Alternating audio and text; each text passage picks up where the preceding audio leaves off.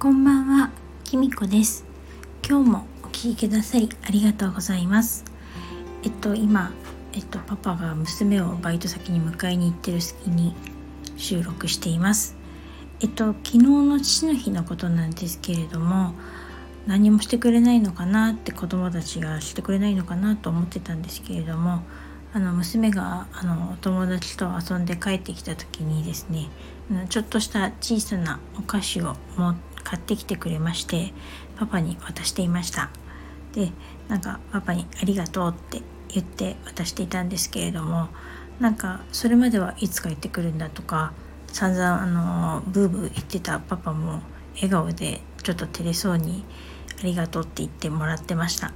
でお菓子も嬉しそうに食べててなんか私たちにも食べるかって言ってくれたんですけれどもまあ一人で味わいたいんじゃないかなと思って遠慮しました。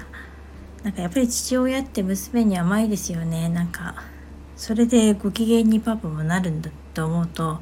なんかまあ男の人って簡単だななんてちょっと思っちゃいますけれどもやっぱりあのうちの父親っていうか父親っていうかパパはやっぱり旦那は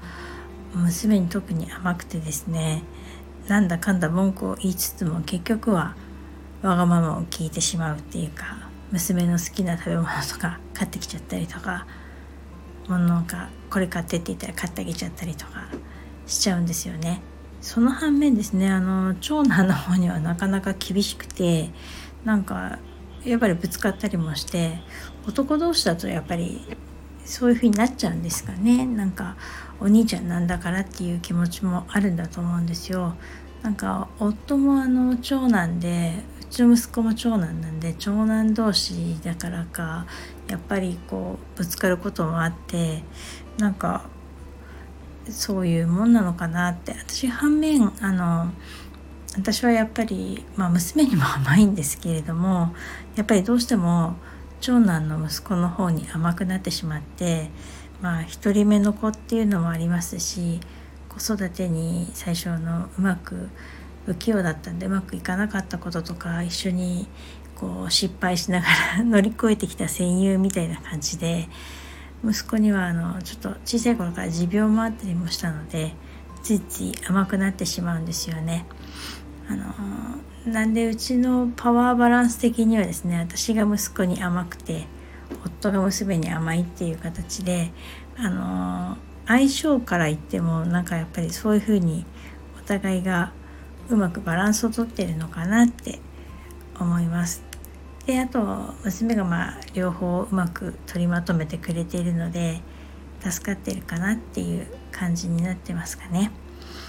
あの家族ってなんかみんな仲良くご機嫌に暮らしたいって私は思ってるんですけれどもなかなかこう均等に仲良くなるって難しいと思うんですよね。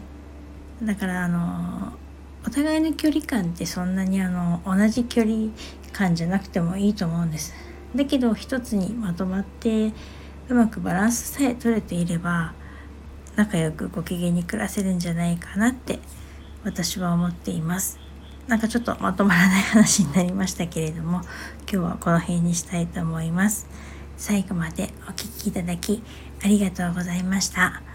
それではまたよろしくお願いします。失礼します。